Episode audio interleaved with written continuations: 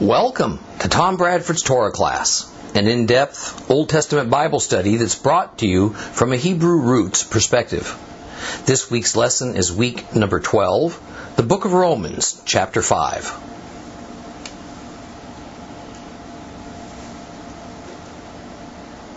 Well, as we study Romans chapter 5 today, we should pause to remember just who Paul is addressing his thoughts to. It is to the Gentile and Jewish believers living in the capital city of the Roman Empire Rome. Now, to put a finer point on it, this was not an open letter to all believers everywhere they might live. What he was teaching them certainly could apply to all believers everywhere as the conditions arose, but that was not the intent of the letter. While all sections of his letter to the Romans are meant for both Jewish and Gentile Roman believers, some sections are more carefully aimed at the Jewish believers, other times more aimed at the Gentile believers. Now, just how Jewish believers might understand what Paul had to say could be quite different from how the Gentile believers perceived it. This is because Jewish believers had a fairly in depth understanding of Judaism and their own Hebraic heritage. And so they grasped the many nuances of their, their religion and their history that would not have been realized by Gentiles. Much of what Paul had to say in the book of Romans would have flown over the heads of the Gentile believers of Rome. Their only hope was that knowledgeable Jewish believers would explain it to them. You know, it's ironic that today's Gentile believers are in the same boat as the Roman Gentile believers of Paul's era. The difference is that back then it seems that the Gentile believers sought out, they were happy to have the tutoring and insight of Jewish believers to help them understand Scripture. But today, for many centuries actually, that's not the case. Gentile believers usually think that we can understand the Old and New Testaments with little or no knowledge of Judaism or of Jewish history or culture. And if we're honest, we can see where that mindset has led the Christian faith. So let us determine to first admit to ourselves that the Bible is an ancient Hebrew document, written in the context of various stages of Hebrew culture. And that until we take the time to learn the nuances of their culture and their religion, we're going to have a skewed or an incomplete understanding of what the Hebrew writers of the Bible meant by what they said. now, as we get ready to read Romans chapter 5, please recall that chapter 4 was mostly a midrash on Abraham. And it ended with Paul comparing Yeshua to Abraham. Now, Paul's conclusion was that while Abraham is indeed the biological father of the Jewish people, more accurately of the Hebrew people, Abraham is also the spiritual father to Gentile believers in Christ. Thus, Gentile believers are as much legitimate seed of Abraham as are Jews. Just in slightly different in a slightly different sense, because it does not involve membership in the Jewish nation. Paul's words well, they would have thrilled the Gentile believers in Rome. But it would have had a different effect upon the Roman Jews. Some Jews would have had mixed feelings about such a notion. Others would have been downright furious at the thought and disagreed vehemently with Paul. So, what we, we will see is that Romans chapter 5, when it's taken as a whole, can only be taken as a summation of everything that Paul has said and discussed in chapters 1 through 4, and what it means for believers even though there's going to be some new information added. So, open your Bibles to Romans chapter 5. Romans chapter 5. If you have a complete Jewish Bible, it's on page 1407. 1407. Follow along with me, please. so, since we have come to be righteous by God on account of our trust, let us continue to have shalom with God through our Lord, Yeshua the Messiah. Also, through him and on the ground of our trust, we have gained access to this grace in which we stand. So let us boast about the hope of experiencing God's glory. But not only that, let us boast in our troubles, because we know that trouble produces endurance, endurance, produ- uh, endurance produces character, character produces hope. And this hope does not let us down, because God's love for us has already been poured out in our hearts through the Ruach HaKodesh, the Holy Spirit, who's been given to us. For while we were still helpless, at the right time the Messiah died on behalf of ungodly people.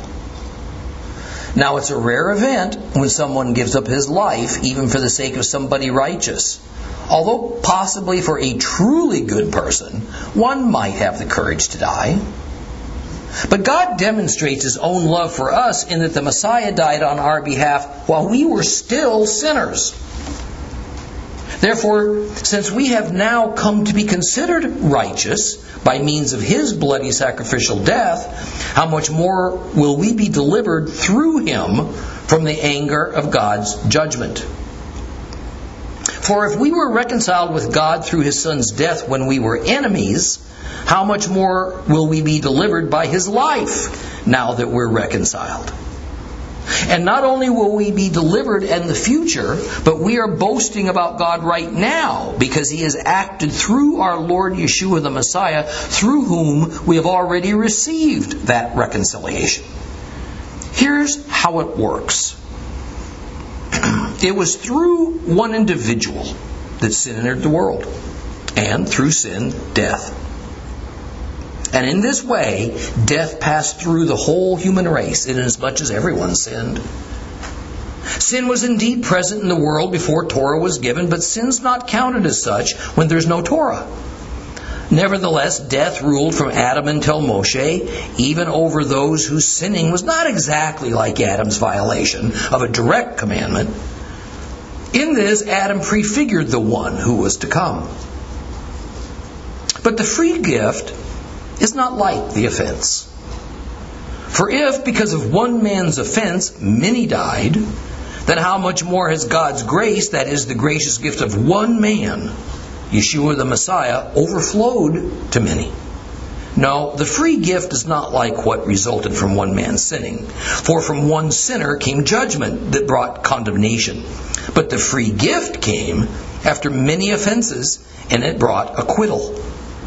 For if, because of the offense of one man, death ruled through that one man, how much more will those receiving the overflowing grace, that is, the gift of being considered righteous, rule in life through the one man, Yeshua the Messiah?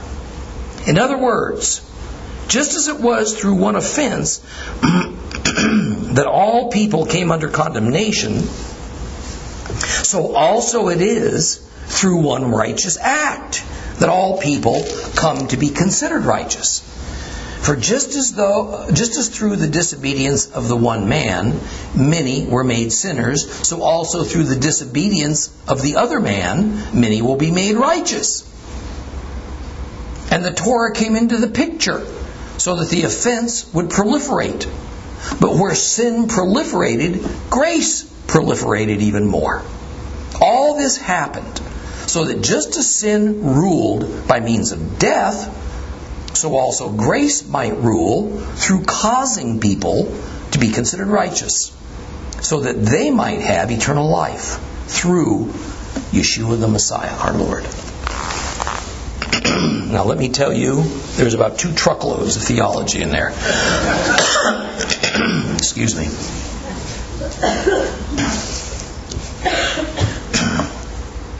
I'm having it dumped right back there, right at this very moment. You know, I think the reason that most of you are studying with Seed of Abraham Torah class is because you want a better understanding of who God is. You want to know what His Word to us is intended to impart. Now, I'm hoping that you are also seeking to better understand certain terms and certain expressions that are in common, if not daily use among Christians. Terms like sin, death, even through Christ, like I can do anything through Christ. You know, we seldom stop and ask ourselves some very basic questions about exactly what those terms mean. And equally seldom do we ever hear them defined in the church or a synagogue setting. The terms are used, and then we're expected to know. The result is that believers have a somewhat hazy understanding of those terms and expressions that are so central to our faith. Or we have our own understanding of their meaning unaware that to other Christians or to the unbelieving population in general, those terms can have quite a different meaning. Now, we're going to work on remedying that, but you're going to need to be patient and attentive. As important as understanding these biblical terms is, they are not necessarily easy to explain. Thus, right off the bat, in verse 1, we see Paul say that we have indeed become righteous by our trust in God, so then we need to maintain our newly found peace with God through our Lord, Yeshua the Messiah. Our complete Jewish Bible uses the word shalom instead of peace. English Bibles most often translate shalom as meaning peace. But what does peace, what does shalom mean biblically? Now, typically, peace with someone, in this case, peace with God, peace with God, is thought of in military terms, as in peace instead of hostility. However, because that kind of peace is seldom spoken of in, in scriptures, especially when speaking from a spiritual aspect, we need to expand the meaning from peace to well being. Because that more closely approximates the meaning of the Hebrew concept of shalom. Peace is not meant in verse 1 as only a cessation of hostilities. It is meant as our receiving overall well being from the Lord. This is a type of well being that can only come from God, and it gives us a lasting comfort, a sense of protection and uh, protection and devotion, a return to wholeness. It also involves aspects of grace. Now, many commentators will argue that indeed the term peace is meant as a cessation of hostilities between God and man. Because peace is the result of reconciliation. But that doesn't entirely dovetail very well with the character of God. See, the Father is not a hostile God. And reconciliation doesn't always have to be between enemies. He is a God who loves his creatures, even when we don't love him. He might even we might even be hostile towards him. Otherwise, how do you account for God giving up his son for the sake of those who are against him? Even when he punishes humans, it's not done with a sense of hostility. It's done with a sense of justice. God's wrath is much less about hostility, much more about the just consequence of rebellion. You know, in a court of law, when a person commits a crime and they're judged guilty and they go to prison, that's not about judicial hostility. It's about proportional justice. Therefore, it cannot be that shalom with God, peace with God, in this context, mean only that enmity between man and God is over, for the believer anyway. It must also mean that upon God righteousing us, justifying us, we receive the divine gift of shalom, provided we continue to abide in Him. But then we are told that this shalom with God happens, and here it comes, through our Lord, Jesus the Messiah. What does that mean? Through our Lord is a kind of New Testament shorthand that Paul particularly favors.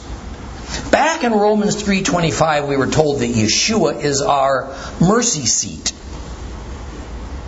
through his faithfulness, through Yeshua's faithfulness.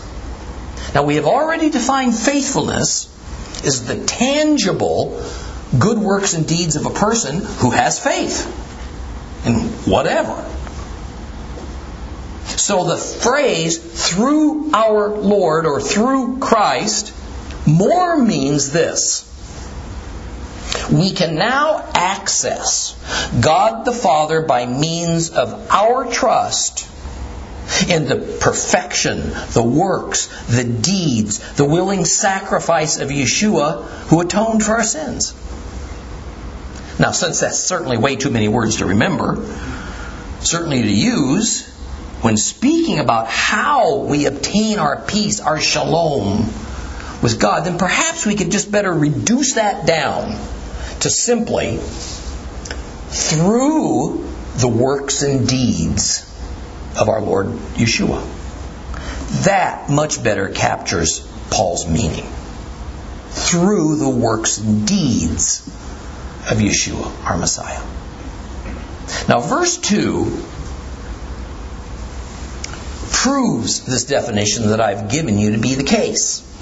Because what we have is Paul providing a little more information about what through Yeshua or through Christ means and what it provides. And since it is that it is our trust in the works of another, in the works of Christ, that has given us this shalom with God, then the only boasting that we ought to do is in the expression of our hope of experiencing God's glory.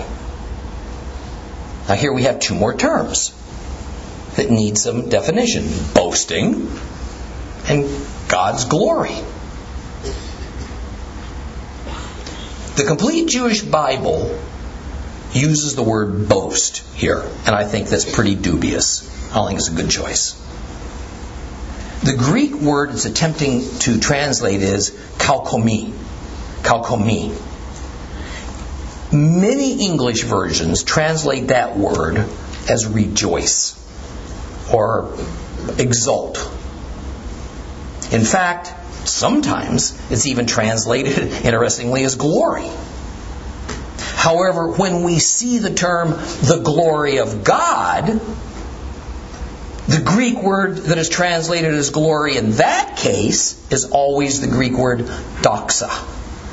Doxa.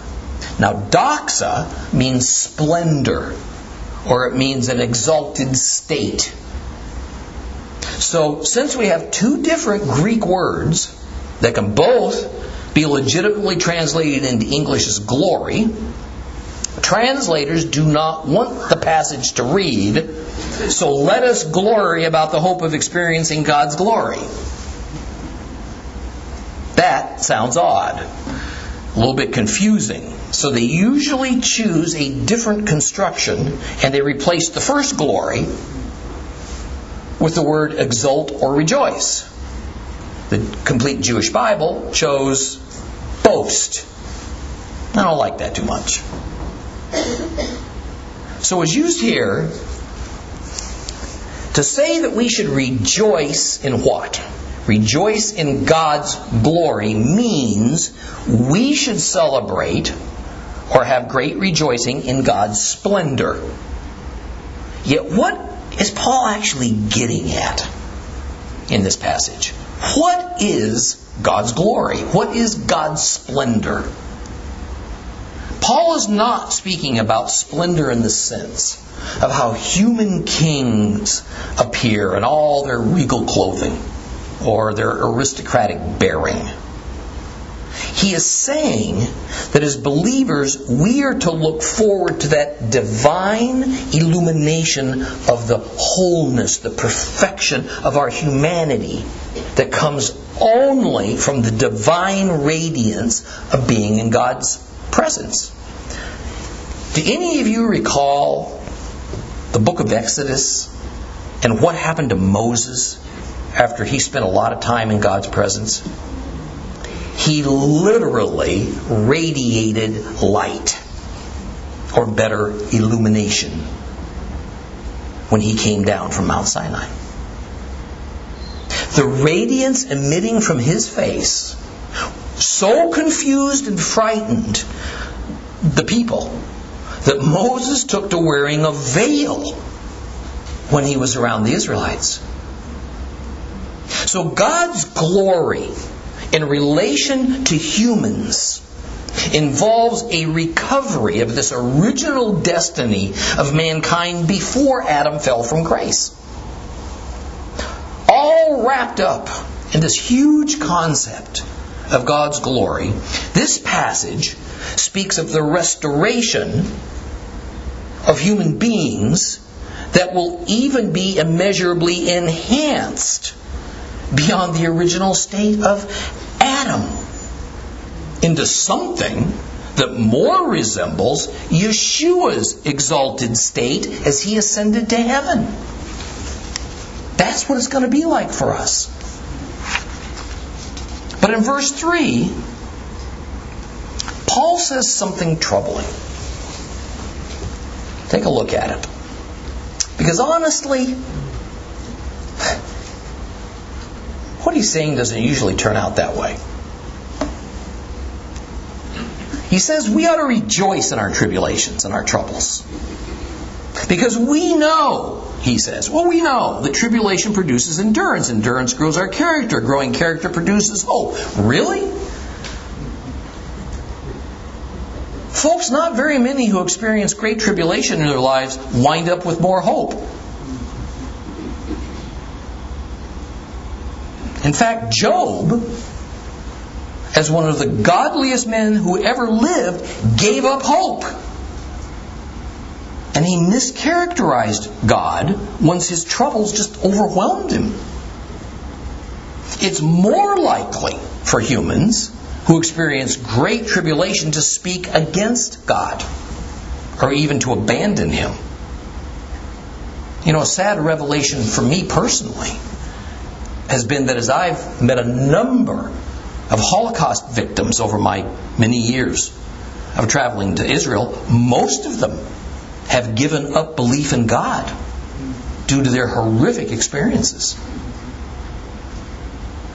Of course, what Paul is speaking about is the outcome of tribulations with those who have a true, abiding trust in God through the faithfulness of Messiah Yeshua. Because without that trust, the sad result that I just spoke about is far more likely. But with that trust in God, that indeed for a confident believer, tribulation will achieve endurance, endurance will achieve character, and character will produce hope. But now here's another question for you. What hope is it that Paul is speaking about? Hope. I mean, is it that our trials and tribulations will be overturned? Maybe they'll be solved, uh, ended? Or is it that happy ending that, especially my wife, but we all want in novels and in movies? In the book of Acts, that's why we studied it first. In the book of Acts, when Paul spoke about hope, it always had to do with resurrection from the dead. Always. And there's no reason to think that he means something different here. Our hope is resurrection from the dead. Death has always been terrifying and an unavoidable prospect for humans. That's why many cultures invented elaborate death cults. Cults like the Egyptians who built pyramids, furnished them with lavish items for their pharaohs to enjoy in the land of the dead. This, of course, was pagan fantasy. But the Lord God solved this dilemma through Yeshua, the first fruits of this hope of resurrection. By promising that all humans, all humans, are going to be resurrected from the dead at some point in time. The problem is, most are going to be resurrected to face God as the judge who's going to condemn them for all eternity. But for those who trust God through Yeshua's faithfulness, we will be resurrected into eternal life and shalom. That is the hope that believers possess that no one else does or can.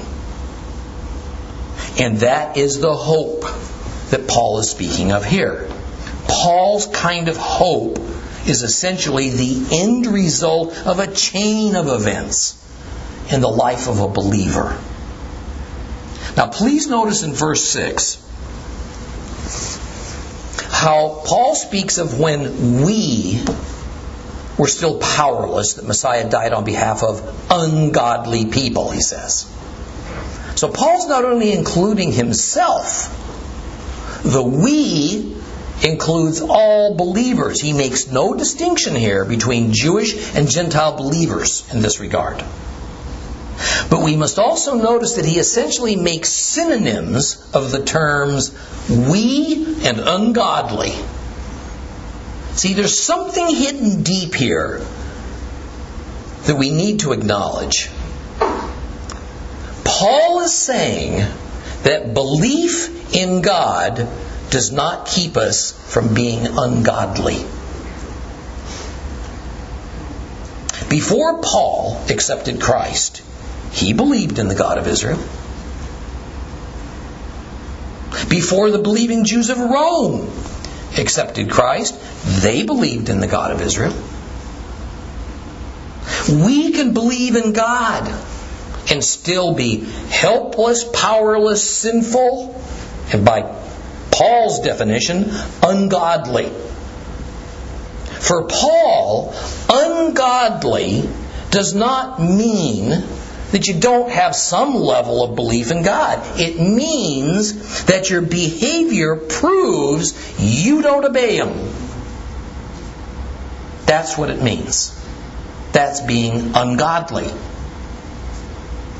And as unlikely as it might sound, says Paul, this is exactly the kind of people. Oh, here's the irony of all time. This is the kind of people that Messiah died for. Now, that thought might sound a little bit radical to us, except that Paul's masters said the same thing many years earlier in Luke 5 30 through 32. The P'rushim, the Pharisees, and their Torah teachers protested indignantly uh, against his disciples, saying, Why do you eat and drink with tax collectors, with sinners? It was Yeshua who answered them. He said, The ones who need a doctor aren't the healthy, it's the sick.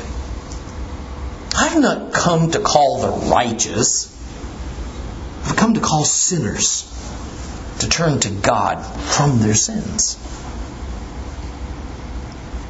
Paul acknowledges that it sounds entirely unlikely that one person would give up his own life for another, even if that person who is in danger is a pretty decent person, is righteous.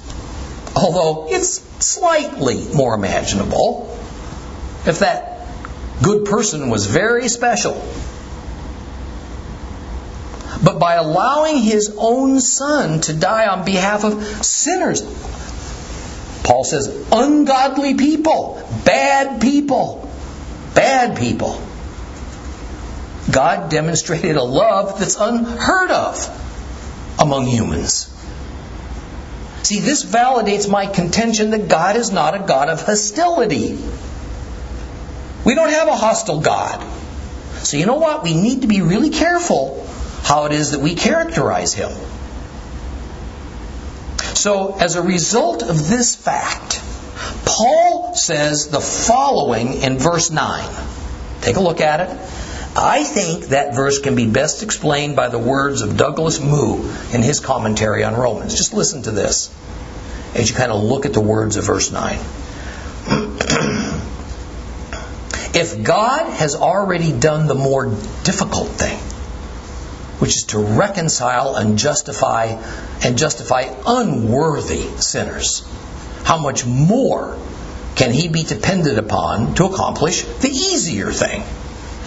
To save from end times wrath those who have been brought into such a relationship with Him.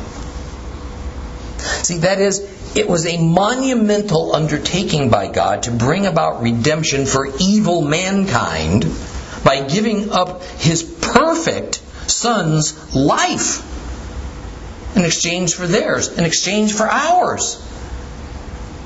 So now that He's done that, well, it goes without saying that since the purpose for Yeshua's death was to save, well, then those who have benefited from that awesome act are going to be protected from God's wrath. So, redemption through Christ and being saved from God's wrath comes as a package deal. Aren't you glad? Man, I am. Best two for one sale in history.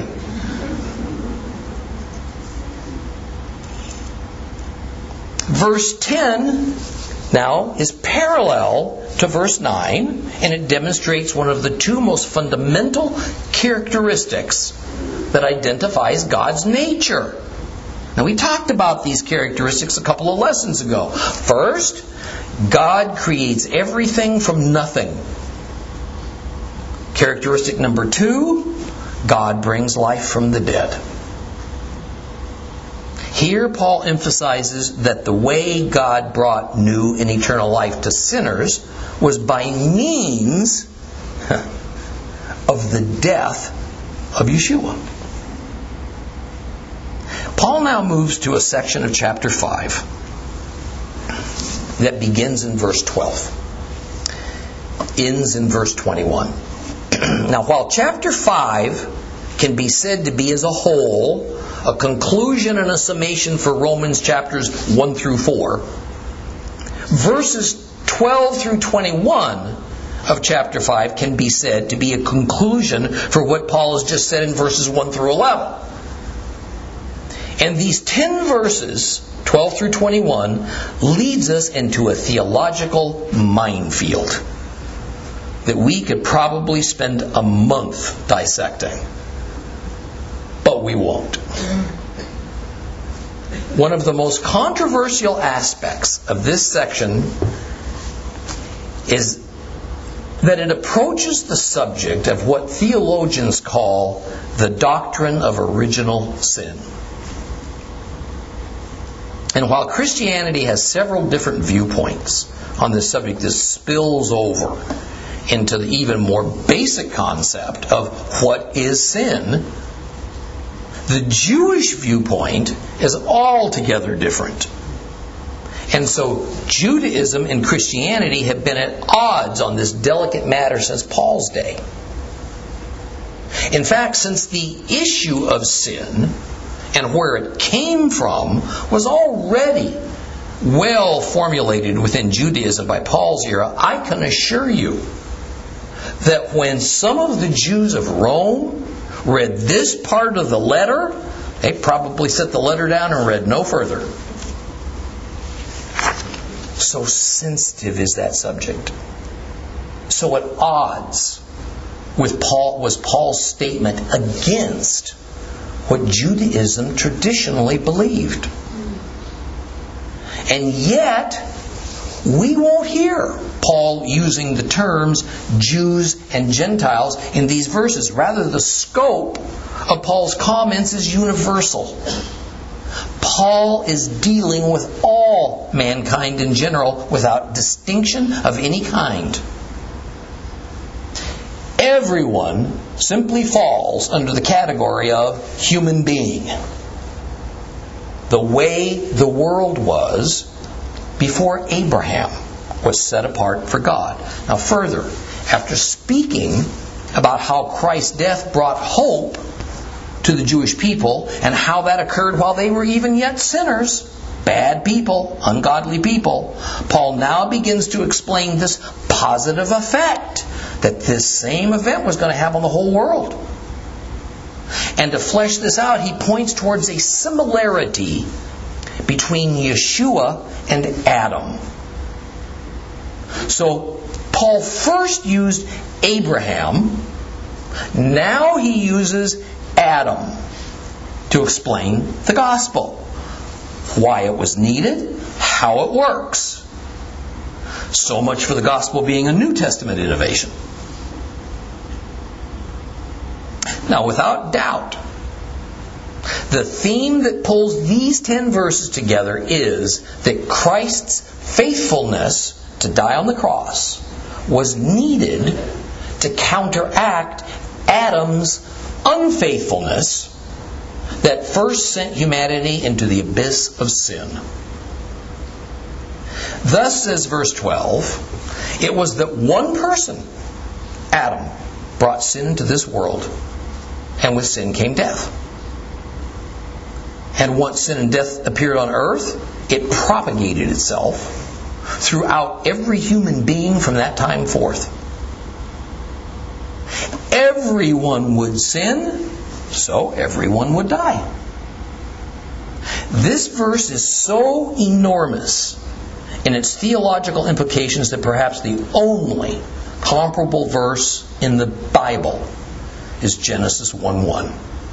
In the beginning, God created the heavens and the earth. The impact of those first words of the Torah is incalculable. And no doubt, debate about the precise meaning of those words is going to continue until Yeshua returns. It is that same way with this Romans 5, verse 12. At least it is among Christians. This verse, you see, enters us into the realm of the doctrine of original sin. How one interprets these words has a great deal to do with how a person might understand redemption. And it certainly affects our understanding of how sin and death ever entered this world in the first place. Now, most Christians are caught off guard when they hear that there is no such thing as one universally accepted doctrine of original sin within Christianity. Whichever one of the several original sin doctrines one might choose, it in no way lines up with Jewish thought on the matter.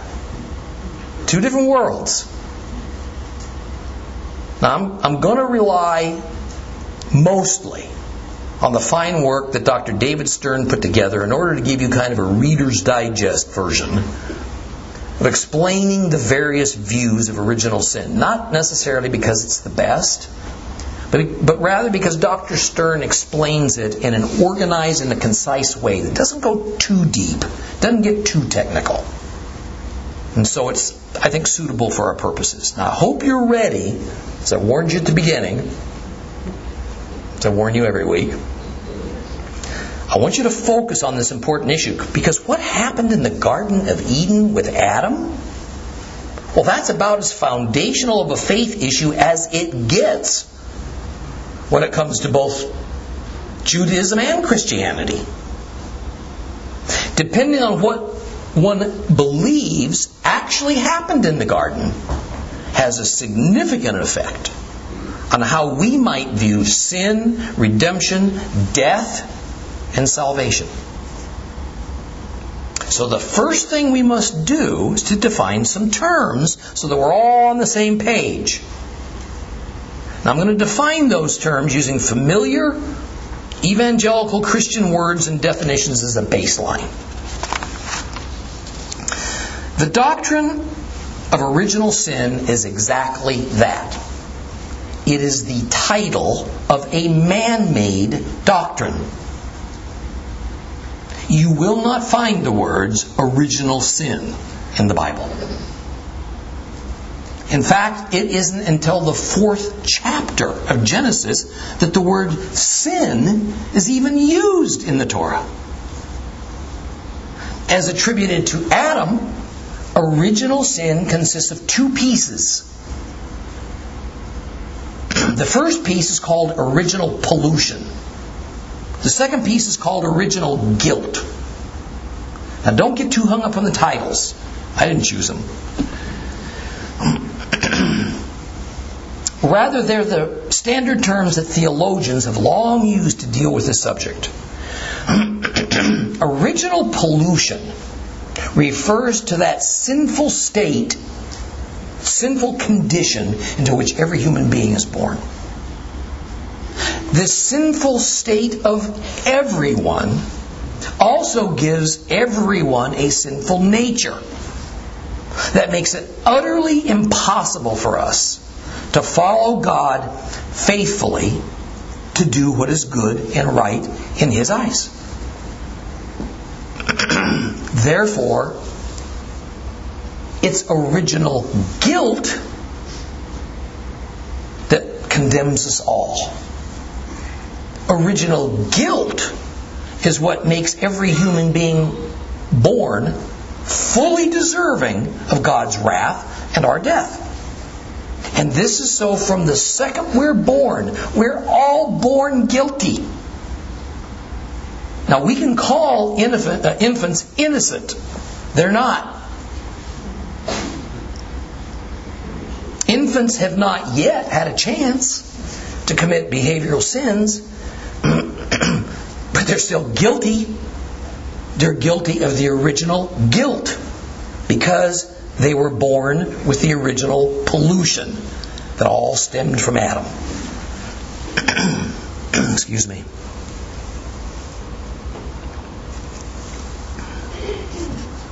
Now, let's get even more basic. Why are these sin terms called original? Because, first of all, we all share the same original root of humanity at Adam. But two, it is also original since pollution and guilt are present in every human at our personal origin, at our birth, perhaps even at our conception. And finally, third, it's original because this pollution and guilt themselves, these two things themselves, are the origin, they're the root cause of our evil inclinations and our sinful deeds that ultimately defile us as human persons. So the term original applies in three different but complementary senses. So, what exactly was the original sin? Well, the standard answer is that Adam, encouraged by Eve, I'm not going to leave that part out,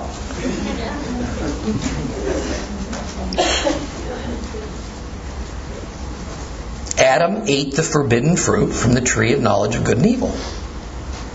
However, the underlying essence of that act was siding with Satan and rebelling against God.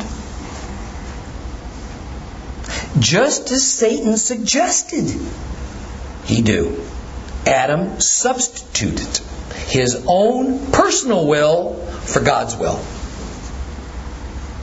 Adam did this from pride, from unbelief, and he shared Satan's desire to put himself on the same plane of being as God. It is this sin, or perhaps better, this bent to apostatize from God, which has been passed along to every human from Adam and for which we are all held accountable by God. But at the same time, we did not share the resp- we do not share the responsibility for eating the forbidden fruit. Only Adam did that. Now, let's even get more basic.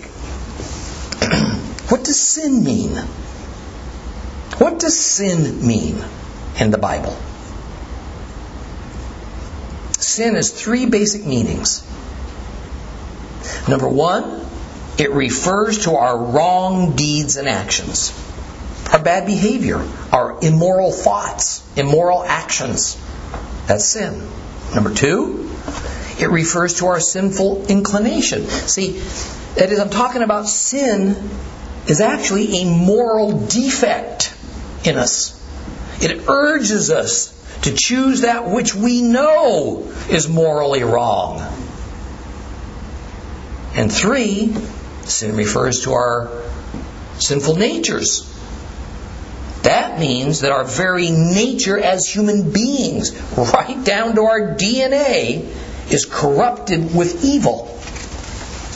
Thus, an evil inclination in all humans is inevitable. And thus, so are the evil deeds that our evil inclinations demand that we do. Well, so how do we all inherit this original sin? Propagation of the species. If you're a descendant of Adam, I think I only see descendants of Adam in here. You have received the original sin in your genes, and so you will transmit the same to the genes of whatever children you spawn, and so on and so on forever. There is no fix for this in human terms. What's the consequence of our inheritance of original sin? Death. So death should not be seen, death should not be talked about as the natural, God ordained end of life. Death is unnatural. As a matter of fact, it's divine punishment. But death is more than the physical death of these bodies. It also includes spiritual death and eternal death. Spiritual death means our separation from God. Spiritual death that is present in us at the time of our physical death brings on eternal death. On the other hand, a person, while still living, can be in a state of spiritual death, but can repent. Turn from his or her sins, trust in God through Yeshua, and then, at his or her physical death, they will not suffer eternal death. Now, there's other versions of the doctrine of original sin within Christianity. And we're not going to discuss them all, but briefly, here are six more. Ought to give you some idea just how fractured Christianity can be in its core beliefs. Six more. First, oh, and they all have names, great names. Number one, the Augustinian version. This says we are born with both original pollution and original guilt, but more, we are participants in Adam's original sin of eating the forbidden fruit. Therefore, we die because we actually, personally sinned the original sin. Okay? Second version, the mediate imputation version. This claims that we have original guilt only because of the original pollution of Adam. But we do not share in Adam's original pollution or in his sinful act of eating the forbidden fruit. We die, however, because we have a sinful nature. The third version is called the federal version. We are born with original pollution, but not with original guilt because we did not share in Adam's original sin of eating the forbidden fruit. It is not that we are born with a sinful nature, but rather it is at the age of accountability sin becomes imputed to us, reckoned by God upon us, because Adam was our human representative in the Garden of Eden. Version number four, the uncondemnable vitiosity version. This says that the original pollution that we're all born with doesn't also make us guilty, and that we are certainly not guilty of Adam's sin of eating the forbidden fruit. We have guilt before God only when we commit sinful deeds. Death is not the result of sin, but rather it is the natural end of a human lifespan as always intended by God. And fifth, the Arminian Methodist version this says that even though a person is born physically and intellectually depraved, we can choose another way. We can actually be obedient to the Holy Spirit as is. We become guilty before God only when we cooperate with our sinful nature and then commit actual sinful deeds. Therefore, death happens not because, because death has been passed on to us by Adam, and not as the penalty that Adam received for his sin, but because the death penalty has been imputed upon us by God. Then we have the Pelagian version.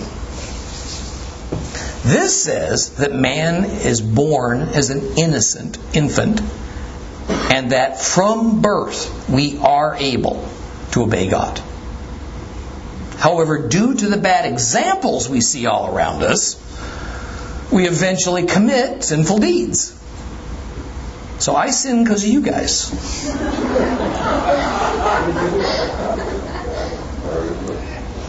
nice try, huh?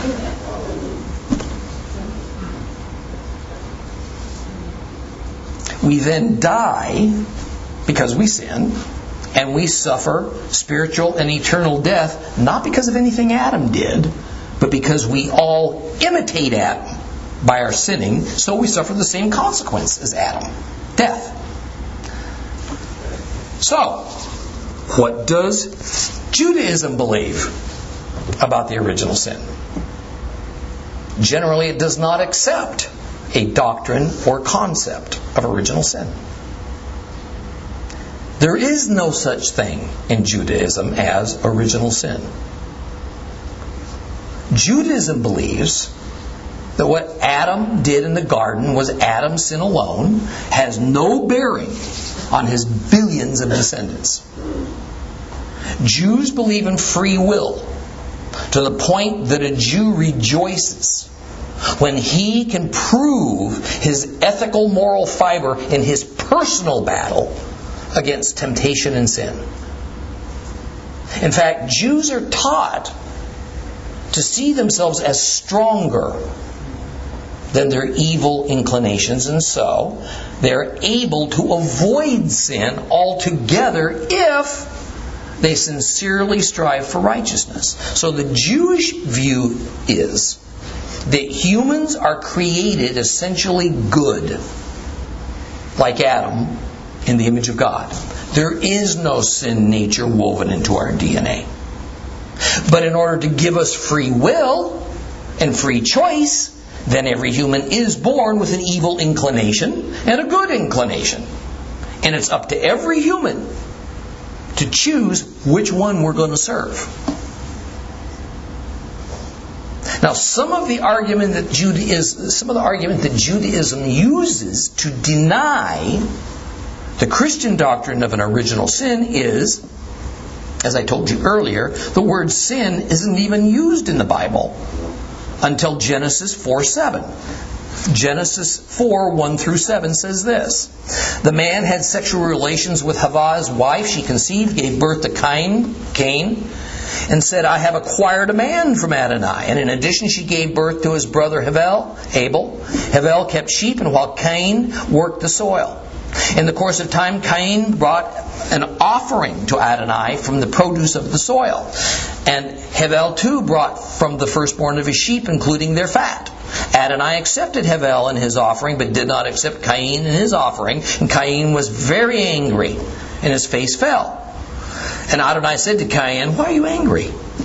Why are you so downcast? If you're doing what's good, shouldn't you hold your head up high? And if you don't do what's good, sin is crouching at the door. It wants you, but you can rule over it. Notice those words. Sin is crouching at the door. It wants you, but you can rule over it. So Judaism certainly acknowledges that committing behavioral sins is a danger that lurks around every corner, but they see it as possible, even expected by God, that humans can rule over their sin. Thus, Jews do not accept the idea of an original sin from which all humanity is held universally captive. My point of this little excursion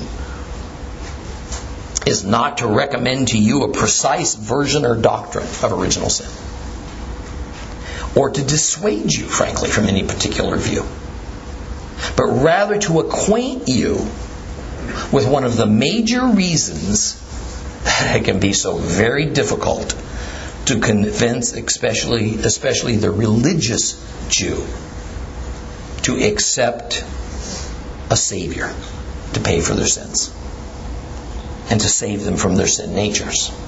They believe they do not have a sin nature stemming from Adam. And also that they have every ability to not sin if they work hard enough at it. So their fate is, in essence, in their own hands. Now, my purpose is also to show you that Paul's version of original sin, as many of us interpret it, is not the only one within Christianity. So don't be surprised when you encounter other believers who disagree with you over this issue.